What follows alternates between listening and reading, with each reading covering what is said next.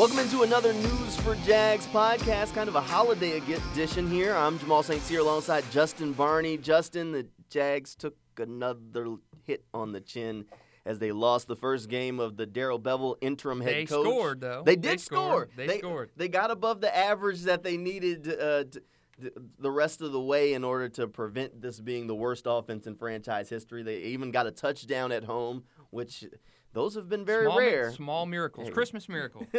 so it, do, it does not make me feel good though that you know the Texans were widely projected before the season began to be maybe one of the worst teams in NFL history. And they come out in week one and drum the Jaguars by 37 to 21. And then this past week, um, in a game that was not nearly as competitive as the final score, they beat the Jaguars again. So that doesn't make me feel too optimistic about the direction of the franchise. But we're headed for a reset again, and uh, all we can focus on right now is the Jets this week. Yeah, the, you just have to look at this Jets matchup and you say, wow, this is what we're going to watch this week. Two bad teams, but it's the number one and number two overall pick from this past year's draft. Uh, apparently, matchups like this don't exactly happen often. It's only like the fourth time in NFL history that this has happened, but it's late in the season, and typically those matchups haven't been this late. Trevor Lawrence and Zach Wilson have both taken a beating this year. The two have only combined for five wins total. Obviously, only two of those going for Trevor Lawrence. Uh, so it's been a rough year. 25 Uh, picks for both. Goodness gracious, It has been it's a, a lot. catastrophe. All you know, I I think Trevor, and then seeing what I have, just a limited highlights of Zach Wilson. I do think Trevor has played better uh, against longer odds. I think there's a better infrastructure in place around Zach Wilson. He actually had a coach uh, who'd been around the NFL, Robert uh, Saleh, and I think he's set up better to succeed um, in the situation that he had this year in New York, as opposed to um, the the train wreck that has been in Jacksonville with Urban Meyer. I think Robert Saleh was a far better coach than Urban Meyer was uh, to be Without a, a doubt. sounding board. Even though you know the Jets had tragedy this year, Zach Wilson lost his personal quarterback coach uh, with the Jets earlier this year. They hired a couple other coaches to assist him, so um, he's had some struggles this year adjusting from BYU uh, to the NFL game. Uh, but I do still think um, long term Trevor Lawrence is going to be a better quarterback. Yeah, I don't. I don't think there's a doubt there. The only problem that I have right now with Trevor's prospects for a long-term quarterback are honestly the Jaguars. I mean, th- there's no organizational uh, vision right now. There's nothing. There's nobody in the building where you can say that guy has an understanding of where this team is going to be in two years, three years. There's a plan in place. There's not a plan in place right now. Who's going to be there next week? Is Uh, really kind of the, that's kind of exactly where we're at. I mean, it's like who's suiting up at wide receiver today? We don't know. We're just trying to figure it out. And even for what Urban Meyer was, you know, the, the one hope behind Urban was that maybe he had some sort of vision for the franchise that um, you know may have come true. It didn't work out that way, but now you've got to go back to the board, and I guess Shad Khan needs to get all the head coaching candidates to come in with their vision boards and and say, hey, look, all right, I, I need a plan. And I know Shad says he wants to win now, which is understandable, but you need somebody with a plan for now and a plan for two years from now. Yeah, and I think that's what in the hiring process. I think you have, you know, you've heard about these coaches or GMs that come in with these meticulous, detailed plans and say, "Hey, we need to do this, this, and this," and win owners over, win uh, boss, you know, that are hiring them over. Um, and I think Shad needs to hear that from um, an NFL guy that comes in and says, "Here's my one-year vision. Here's my two-year vision. Here's our plans for Trevor. Here's what we're going to do with the receiver." I think Shad needs to hear nuts and bolts in black and white what his next coach slash GM have planned for this franchise going forward. I mean, I think he was enamored on Urban Meyer's uh, credentials in the past, the name of Urban Meyer, what he'd done at the college level. But Urban, you know, I think besides talking a good game and having the all-in moniker and um, you know, kind of beating uh, beating the drum, didn't really have much substance behind those words. So I think he's gonna Shad's gonna really need to have a guy that comes in with a vision and a plan to sell to him. That's not to just be a smokescreen. Yeah, and I, I think you know we've talked a lot about offensive coaches around Trevor Lawrence. The next coach should be an offensive guy for Trevor. But I mean, let's play devil's advocate a little bit here. If we had a Christmas list for uh, you know the best head coaches in the NFL and said, oh, one of them would fall in the Jaguars' lap by some happen stance, most of them are defensive guys. Mhm. I mean, when you look around the league, a lot of the top coaches are cons- that are considered the top coaches around the league are guys that background is in defense. So I mean, I, I've kind of been looking at it, and I said, well, maybe we should look closer to these defensive coaches. I mean, it, the performance that a, a, a, Saints defense run by former Raiders head coach Dennis Allen had against Tom Brady, impressive. And that's also against Byron Leftwich, who a lot of Jags fans want to see as the next head coach. You know, that got my wheels turning a little bit. I said, well, maybe Dennis Allen really has earned that second shot. Oh, man. I mean, hey, you know, look, it was bad in Oakland, but Yes. in his defense, they handed him Terrell Pryor and said, he's your quarterback. And I mean, Terrell Pryor was playing wide receiver like two years later, so he he didn't exactly have a whole lot to work with. Yeah, that's true. I, I just think I think you need, and the more I digest, you know, what they need in a coach, I think they, they need a guy who's got that NFL experience, and um, whether that be a, a, a high profile coordinator. I don't know if a Byron Leftwich is the answer. I don't know if a Bieniemy is the answer. I think it's got to be a guy who's had a little bit of that coaching experience, the Doug Pederson types, um, the guys that have kind of been there and done that. And you know, is that Dennis Allen? I don't, I don't know. Jim Caldwell? I don't know. I, I think it's got to be a guy who's been there and done that. My problem, my only problem with like the former head coach route is it's just so hard to find one. I mean, there's there's so few and far between. Like the uh, of the former head coaches that people really want, what Josh McDaniel, probably not even New England. Then you get to Jim Caldwell and Doug Pederson. Jim Caldwell knows that this will be his last shake at a head coaching job. Does he really want to hitch his wagon to the Jaguars as his last shake?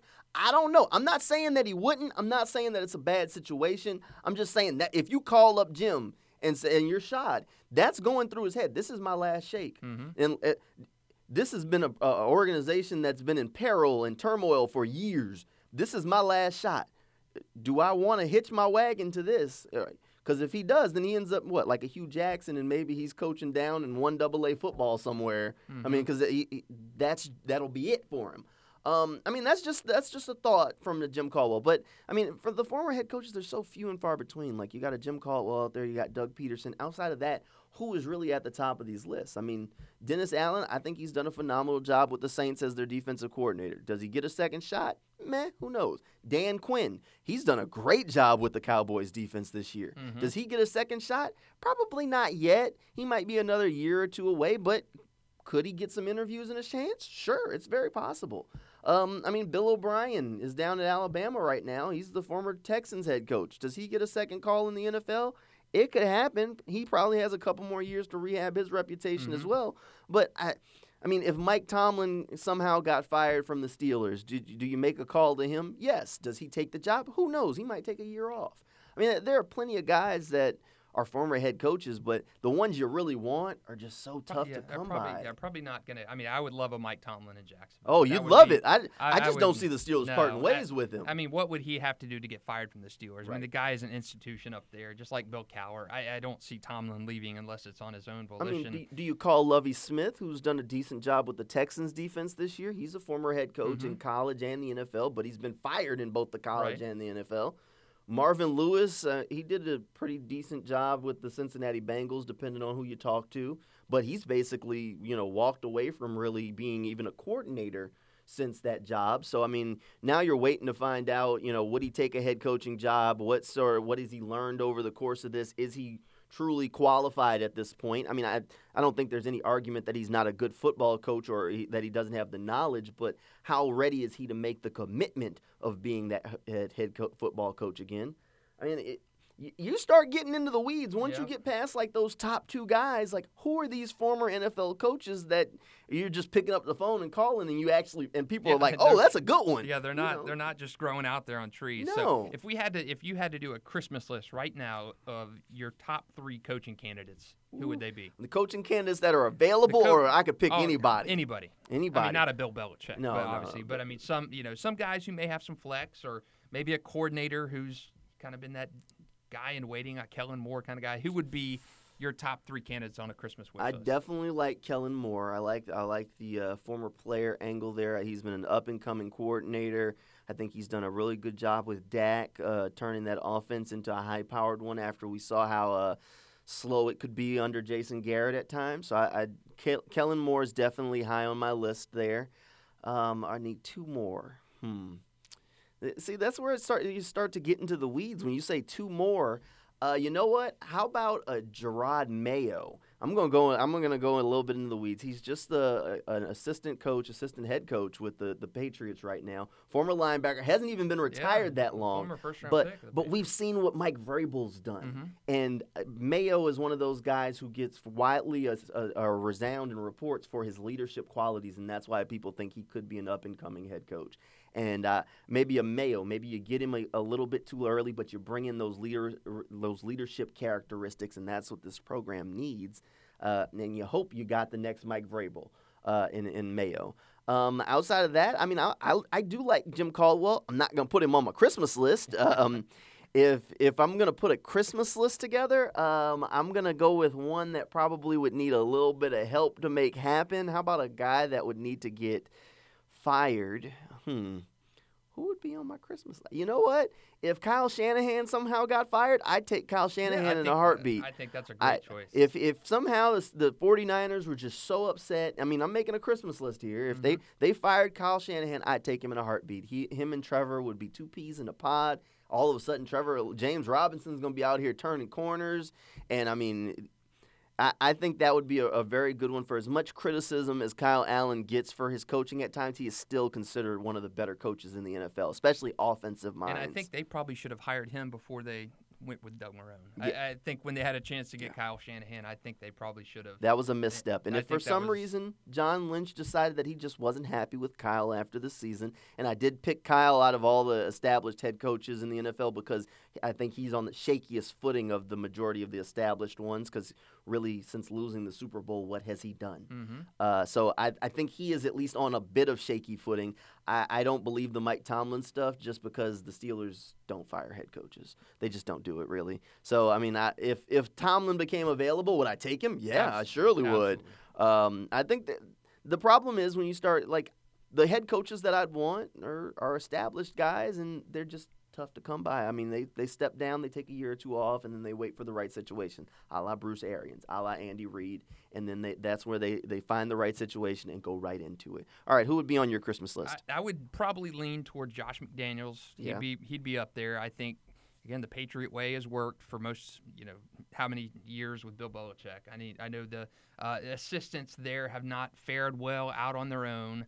Um, I mean we've seen that Matt Patricia. Charlie Weis not Mhm. done well. I mean, I think we've seen that uh, those struggles there. Mike Vrabel's done well, um, but we see we, we see the struggles. But I think Josh McDaniels will be a better coach than he was in Denver. I think he's more conditioned now. Um, yeah, I think he'd be a good choice. I think Dable would be a good choice. I'd love Kyle Shanahan um, if he became available, and I love Mike Tomlin. Mike Tomlin would be, I mean, my number one guy if, if uh, all things considered. I think he's stable. I think you look what he's done in Pittsburgh. There's no drama up there. He nips things in the bud. Doesn't let things happen. He's a no nonsense guy. Um, I'd love Mike Tomlin here. So, and I, you know, my wild guy. How about Lane Kiffin? Ah, that, that, that is a wild card, and he is a former NFL He head is, coach. he. So I mean, he would bring the experience. He does bring a nice offensive system in. He would definitely put people in the seats, and people would want to see those Mhm. press conferences. I, here, I want to throw one out of left field here. We want a coach with uh, a coach with coaching experience. I like the Lane Kiffin. What if Pete Carroll gets fired by the Seahawks? Would the Jaguars be interested in that? That's Yeah, I mean, possible. I mean, he's? Mm-hmm. a Super Bowl champion. He helped develop Russell Wilson, or at the very least, put Russell Wilson in that position.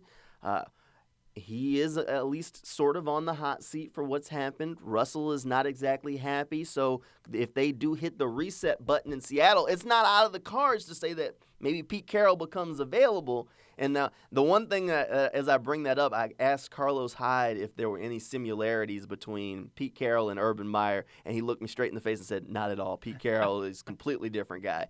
And you know what? That's exactly what Yeah. the Jaguars need right now. He's, so suc- he's an- a successful NFL coach. Yeah, That's the th- biggest difference. That's exactly it. So I mean, would would would you think Pete Carroll could be a fit? I mean, he's not an offensive guy. He de- has a defensive background, but he's a high energy guy.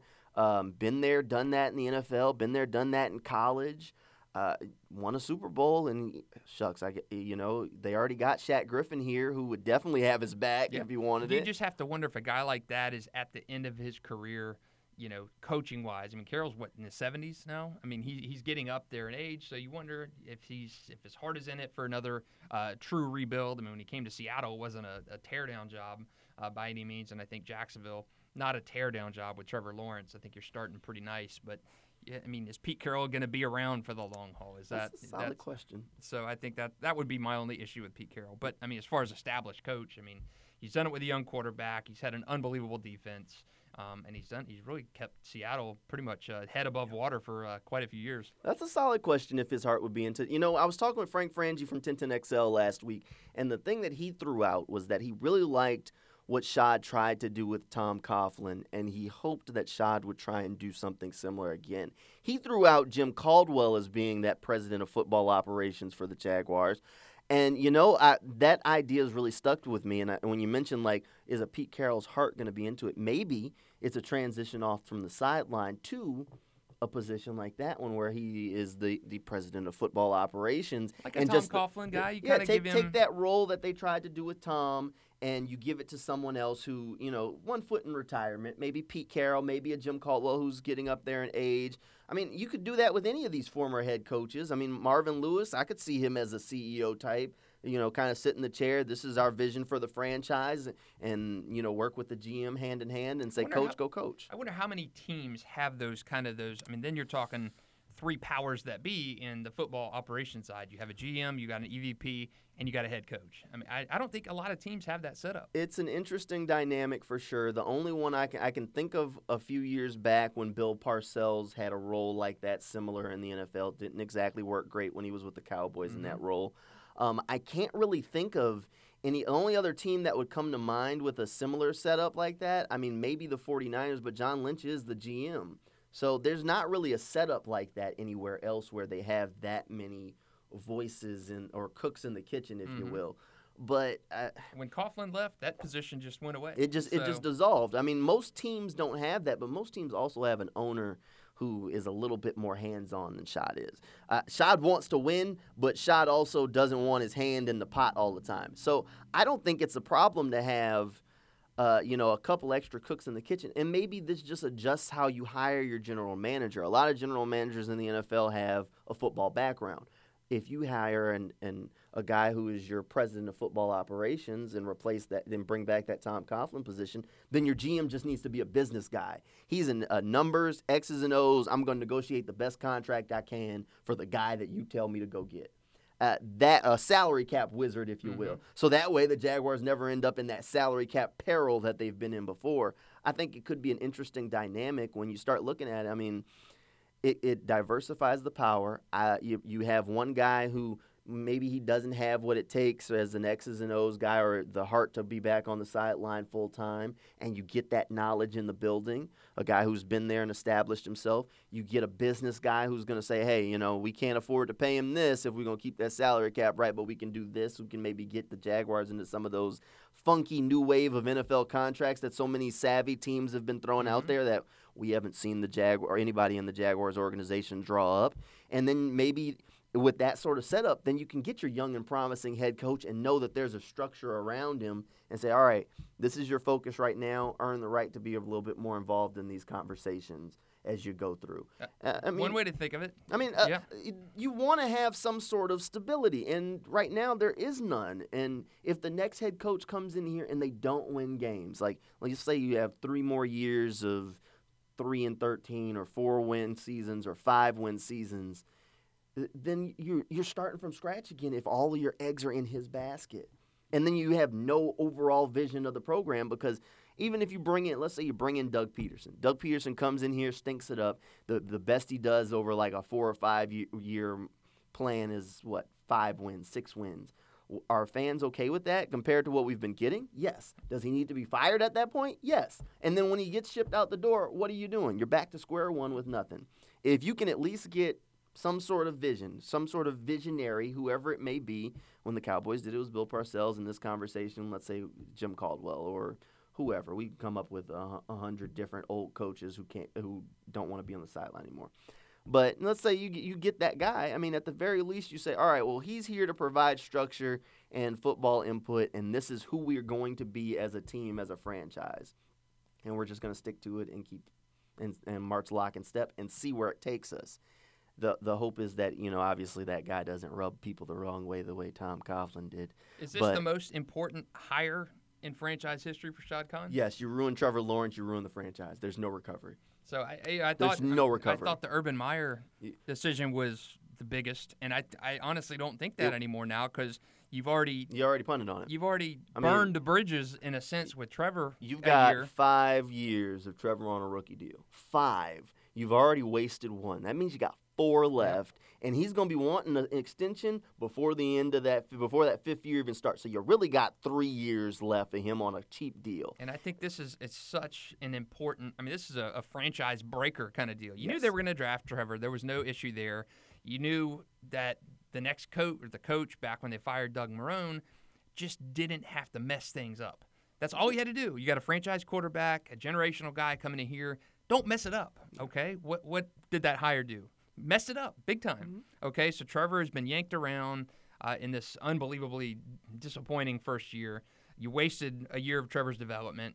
You can only hope that year two's better, but hey, that clock is already counting. Okay, we're we're we're on a four-year clock right now with Trevor Mhm. Lawrence, and right. and essentially, you know, a three-year clock with that. Uh, you, you decide in that fourth year, you want to pick Trevor's option up in that fifth and bring it back for a fifth year. So, again, if Trevor Lawrence is going to be your franchise quarterback, he is. Okay, for for anybody out there doubting that, you've got to you, you've got to set this up for Trevor. And I just think this is so important. You know, Shad could not have messed that higher up with Urban. You couldn't. You knew Trevor was coming here. You just didn't want to mess the higher up. You messed the higher up.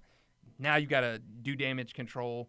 Get a guy in here that's going to get the best from Trevor Lawrence, going to push him, have a good relationship with him, win some games, and you know, I know people say uh, you can't get this higher wrong. You can't get any higher wrong in the NFL. We've already got one wrong uh, under the. This the- is your attempt at a do-over, but you're, you can't afford to have to go, be at this point next year and be trying to put Trevor on his third head coach in three years. Yeah. You can't get to that point. That's, that's- literally, I I mean, that's literally a joke at that point. You this is can't. such an important hire. I mean, a, a franchise-altering hire because I think this hire, with this hire, controls the future of Trevor Lawrence. Controls. Are we going to have a franchise quarterback here for 10 years, or are we going to have a franchise quarterback who wants out after his fourth year Right. and is, is pushing his way out? I don't think Trevor's uh, that personality to do that, but if this is business and you know th- we, we hit this cycle, and he, and he has years. representation that might start getting in his ear and say, "Hey, hey, this might not be the best situation for you." And I mean, even then, he's not, he doesn't seem he wants to lead a rebuild here. He does, but and there's a big but. How long does he really want to just sit here and sink years if there seems to be no organizational commitment to winning Yeah, games? he can. Trevor can So- get money anywhere. exactly. Trevor It- can get a lot of money. Exactly. We, anywhere. we've seen players force their way out of Jacksonville. We don't want to get to that point where we're even having the conversation of if Trevor could do but something you can't like have another year like So this. you can't. even remotely close to this. That's why I like. That's why I think it's growing on me to put more more veteran leadership around the building. That's why I that Tom Coughlin esque position. I I think is a good setup for the Jaguars. I mean, because right now I don't know what they're doing with general manager. I, I like Trent Baalke has done some decent things in the NFL, but he put together this Jaguars roster. I hope Shad just look appreciate what you did this year. Go ahead, get out, pack your I, I just don't I see Uh, how you bring Trent back. I don't see how you I do either. But you ha- then you have to attract a new general manager, and in order to attract the top candidates at general manager, many of them want to pick their guy at coach, and Shad wants to pick his guy at coach. So now you're getting into the weeds a little bit here. But if you pick that figurehead who focuses on football, then you just go find you a money guy. They got plenty of money guys around the league. And then you find you a money guy who's gonna manage the cap and he gonna follow foot and step with what you got. Or you know, and maybe maybe I'm just leaning off of some of these offensive candidates that are fatty right now and just getting into maybe you know the defensive candidates as well too. I, I don't know what they need to do. Look, regardless, you can't get this wrong. I think there are a lot of guys that would be good fits. The question for me is who are they going to put on their staff? Because that's the most important thing. When I looked at Urban Meyer's staff from the beginning, we did this podcast after he finished building it, and I said one thing why is there no head coach, former NFL head coach on that staff? There are no former NFL head coaches, not a one.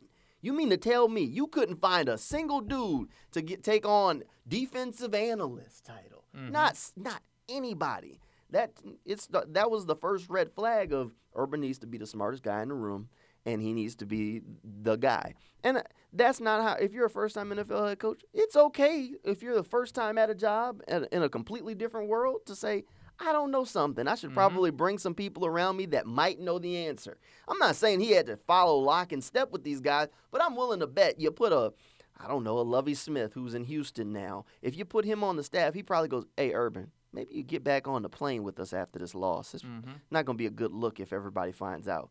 You know, hey, Urban, uh, you know, going and yelling at your assistants in the in the the room and telling them about how bad they are probably ain't a good look for your NFL future, bro. You you can't do that. Hey, maybe don't kick the players. You know, like like uh, Common sense stuff. just common hey, sense stuff. But, but he needed somebody who could tell him that. Who on this And- staff and was gonna feel comfortable enough to tell maybe him that? Maybe Charlie Strong. Maybe you know? Charlie, But that's it. again, but he's Charlie's not an NFL guy. No, Charlie's not an NFL guy. So maybe I, I think Charlie was probably his sounding board in a sense. But again, it's a yes man, a guy who's been with you for there. You don't have the NFL experience. I Uh, want as many former NFL head coaches on this next staff as they can get. I don't, he don't have to be the lead guy. Get him as assistants, linebacker coaches, whatever you got. Get them in there and, and get them on the staff. You, you- as many smart people in the room as you can put together. I don't care where they at right now. If they sitting at home in retirement, Ben McAdoo could come back. Why? He been a head coach. That means he knew something at some point in time in his career. Yep. Jay Gruden could come back.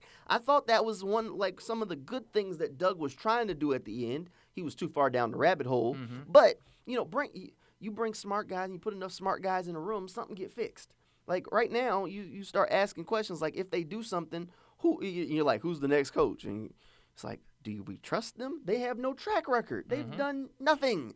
Like, and they're so NFL coaches are fired so often. You mean to tell me if, if Urban would have called Hue Jackson and been like, hey, I want you to come and be the assistant quarterback coach. He's coaching at Grambling or Southern now. I think he'd have taken it to be in the NFL. You know, I mean, you- I'm like, and I'm not taking a shot at the HBCU football. I'm just saying, like, Urban could have got somebody that's a former That's a head pay coach. raise. That's an elevated title. yeah, he, he could have got somebody. And I, the next staff, that's one of the things that I, I look at these things. I love what Nick Saban does at Alabama. If you're a college football He- coach he and you get fired, he yeah. calls you up and he says, "Hey, you want to be an intern?" Yeah. And these guys are like, "Yeah, I'll be an intern He because rehabs the hell out of these guys. rehab you and get you a new job." And that's what you want from this next Jaguars coaching staff. You want guys that aren't here long. Mhm. You want guys that are, are that the NFL is looking at and saying, "Oh, he's going to be the next wave of head coach. He's he's an interesting candidate."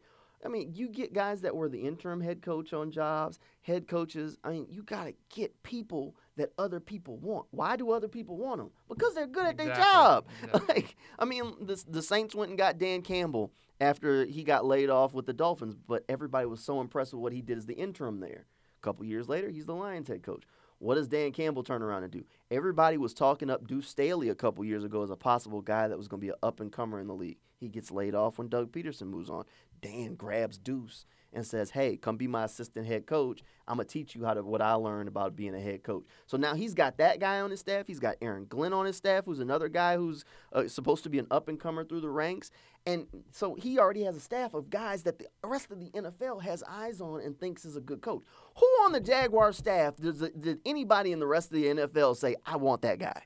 Probably nobody right now. I No, mean, there was- Brian Schottenheimer's I mean, been an offensive even when he, coordinator even when. Urban put together the staff, was anybody on that staff in high demand? no, Th- not at all. That's the problem. You want guys that other people want, and Urban did a terrible job of doing it. Yeah. I just need a top, a figurehead guy that has a vision. Give me a Mike Vrabel who's gonna stand there and, he- and has a vision. We're gonna be a hard hitting team, whatever, and that's great. And then tell him put together the best staff he can, like Billy Napier's trying to do at Florida. No money spared. Go spend Shad money on a staff. I mean, that boy got the, the architect of DBU from LSU Yeah. coming to Florida. I get phone calls from my family in Louisiana still complaining about that hire weeks later.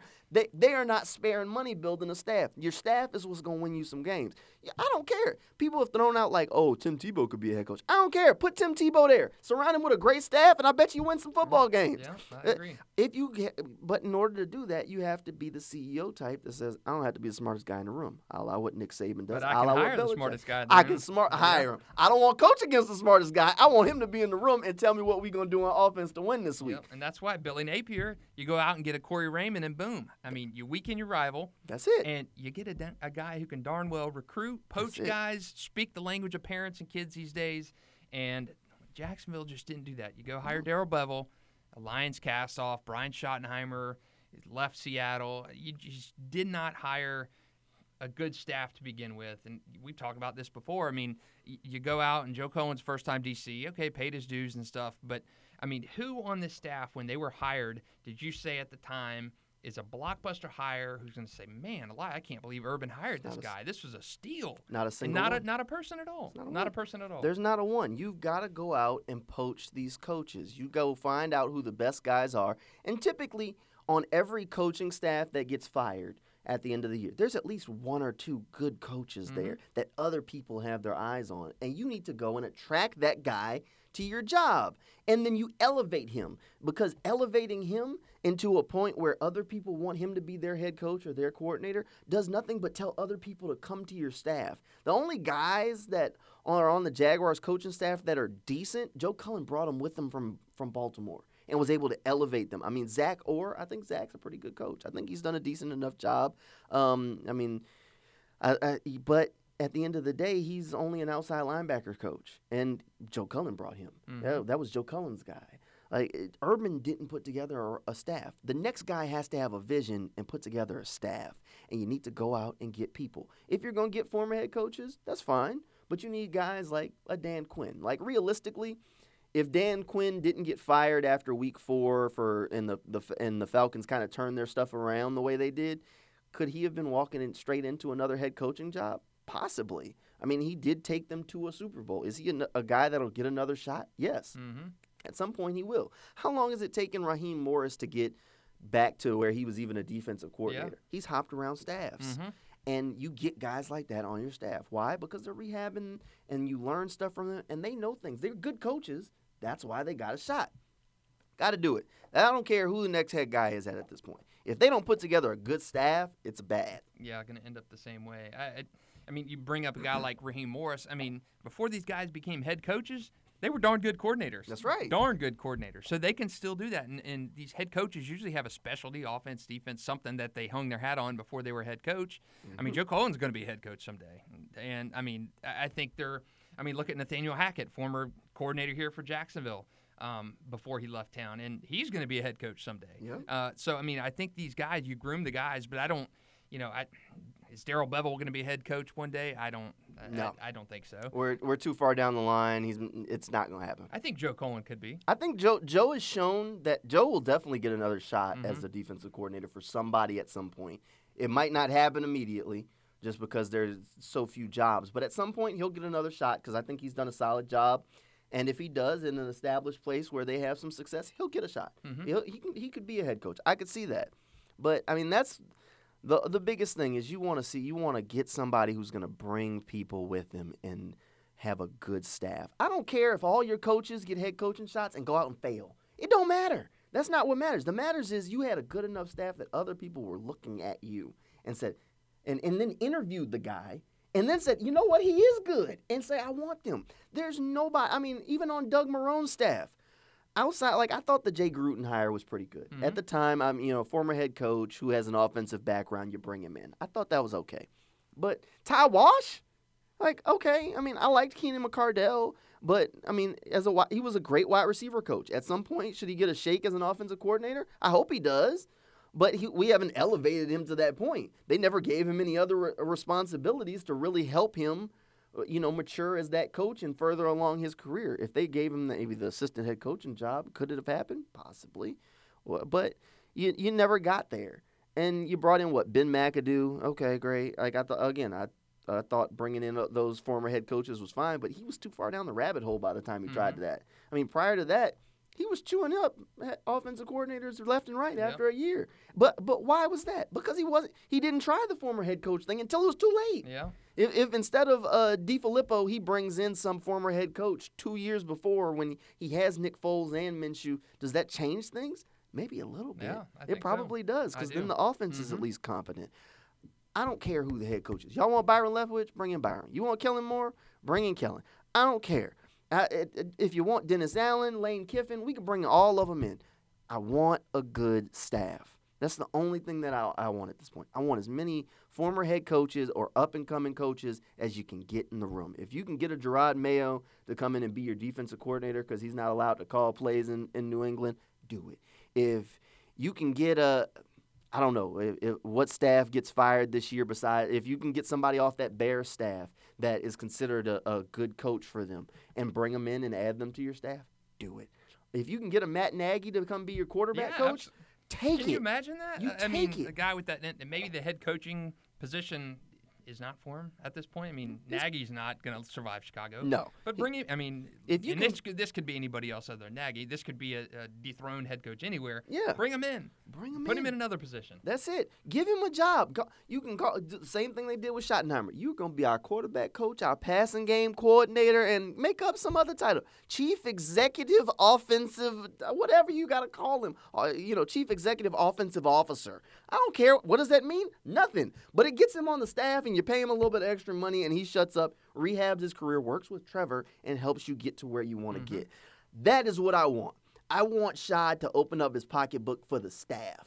You go get. I don't care. You can. He can get his young rock star, or he can get his old experienced guy. But if they don't build a good staff, it don't matter. Like they said, um, Mike McCarthy when he got to Dallas, he really said, I'm, "We we're gonna pay Kellen Moore whatever it takes to keep him," because he saw a good coach. That's what you need to do. You need somebody who sees good coaches and says, "All right, these are gonna be my guy." They don't have to. I don't care if they don't have the experience. They have to have leadership qualities and have done something somewhere. If they've impressed you, that's fine. But you going if you bring in guys that don't have that experience, you, they better show something. You better show something because you're gonna cover for them. You're right. Yeah. Um, Got to. Got to. I don't know. Uh, we, we got a long way before we'll get the end of this. Uh, what is it after next week? Mhm. Where uh, it's Shad next can week. it's next week. Yeah. Shad can start interviewing, so we should start getting a little bit more information of who's being interviewed for this job and uh, where we're going with it. Um, but we've reached that point in the season where like the Jets game is on the back burner. We're talking about number one overall pick and coaches at this point. Yeah, it's and again, I, I think we knew we would be talking about a high draft pick again. I didn't think it'd be number one, but No, I thought top ten. that's that's where we stand right now. And you know, the Jets game, I think at this point is just don't embarrass yourself too much. Don't get Trevor hurt, and uh, let's see if, if Shoddy can call some good plays and get this offense in a in a in a zone. But I mean, right now we're talking number one draft pick, lowest franchise history scoring wise in a 17 game season. Now we're not even talking 16 game season anymore. Mm-hmm. Um, and just don't embarrass yourselves too much each week. I mean, at this point, uh, winning I think is just. I mean, I think you probably could beat the Jets. I don't You think you hope. can beat the Colts or the Patriots, No. but uh, I think this is Jacksonville's last chance at a win, and uh, they could probably lock up the number one pick this week with a loss. Yeah. All right. We're getting to the point where it's time to wrap this thing up. I got two questions for you, and we'll be out of here. All right. All right. So the first question, let's do draft, so that way we can give the people something, uh, something a little draft oriented. If the Jaguars do lock up the number one overall pick, which it looks like they will, especially with a loss this week, would probably almost secure it at this point. Um, would you trade back for a, a boatload of picks or stay there in this draft and I mean, I guess the top guys are Hutchinson, Neal, and Thibodeaux, and take one of those three. Uh, is it worth it to trade back in, in this in this scenario since the Jaguars do have a lot of holes? I would trade back in a heartbeat if you could. If you could add, let's say, conceivably Jacksonville picks number one, you're trading the the fifth pick overall. They want to come up. Okay, get that fifth pick this year. You throw in a second round this year, and maybe another one and another one. You know, I've seen some some mocks where the Jags could net two additional first round picks, um, depending on how high they or how low they had to trade back to. Um, I think if they stay put, best available player. I mean, you every the team has every position on this team, with the exception of quarterback, is draft worthy right, right now. There's nothing on this team where I would say got to have this guy back next year. Trevor Lawrence is the only guy you bring back. I mean, I think that's I think that's that's my mindset. You draft best available player no matter where you're at. We know they need help at receiver. It, it's so bad. Um, it's not even funny. Offensive line, you need help at. And I think defense is probably in better shape than those other two. Um, but best available player, trade back would be my number one uh, number one choice. Yeah, I'd trade back as far as maybe 15 or 16 if uh, if the package was right. If the package is right, I think the Jaguars need as many picks. I'd like to still stay in the first round, but if they could pick up a, a first round or two in the in the moving forward, and then it, walk out with maybe three first round picks, a couple extra seconds or Yep. something, by all means, I think they should do it. That would be my preference. Yeah, I, I think that would that would be a home run. I mean, Neal and Hutchinson and Thibodeaux all seem like they'll be good players, but I mean, I don't. I think Neal has the best chance of, of the three to be a really upper echelon player. I think Hutchinson and Thibodeaux will be fine, but neither one of them strike me as like rookie ten sack guys or Mhm. even you know once in a generation kind of players at the moment. No, I mean, I mean, Um, if they're so- at their ceiling, if they're Chase Young, Joey Bosa, Nick Bosa kind of players, I, I think you're. I think I you're casting too high. I st- and I think that's your your top. I think that's your ceiling for these guys. Is they're those type of players, um, and I don't think they are. They are, but I think if their ceiling would be that high, eh, I still think you trade back if if possible. I, I wouldn't go too far down. I know this is a deeper draft in terms of um, the players, but there's not as much star power. I think if you get into that 10, 15 range, you've got to go receiver in that round. You've got to go receiver in that realm. Yeah, so I, I, I, we'll see if they can have some packages that'll come together. But I think we're we're at least in agreement that we would both trade down if uh, if the right offer came in. All right, last one. Let's pick this game. Do you think the Jaguars can uh, come up with a win this week? They are considered the underdogs. The Jets are a two point favorites going into Sunday's game. I do think they can win. I do think they can win. Um, and I'm I'm even going to go as far as picking them to win this game. So it's against my better judgment, but it's Christmas day after Christmas. Um, I think they win this game, maybe like a 19-17 kind of game, low scoring, ugly. Trevor may throw a touchdown pass this game, um, but I think they have what it takes to beat the Jets. I just think Zach Wilson's been too inconsistent.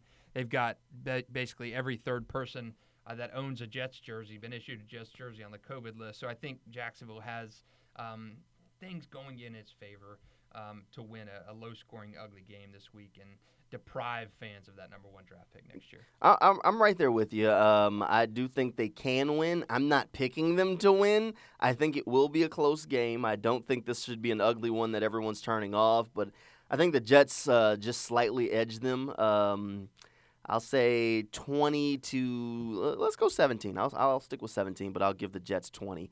Uh, I think I think Zach Wilson and those boys just outlast them. I think the Jags defense will put up a fight, but the offense just can't seem to sustain drives well enough. six Matthew Wright field goals and a safety, or Yeah. how are we splitting that up? There you go. It's, it's all Matthew Wright field goals. That's all we're getting here. um, I mean that, that that's what it all, all. I asked Trevor last week. I was like, you know, you, you got one touchdown today. Is this, is this frustrating? You've never been on a shortage of touchdowns before in your life. He's like, yeah, it is kind of frustrating, and I, I can get it. You know, it it sucks, but they can't find the end zone, and I can't pick them to win until they can find the end zone. We talk about it all the time with with good teams. You know, oh, they should pass up a field goal because they need a touchdown. You got to get six here. Well, the Jaguars don't get six ever. Yeah, I mean, I mean, legitimately, we were celebrating that they got one touchdown at home. that's embarrassing. At home, That that's is so terrible. That's how low the standards have Yeah, gotten around here. It's gotten bad. All right, well, that'll do it for this week's News for Jacks podcast. We'll link back up with you next week after the Jets game.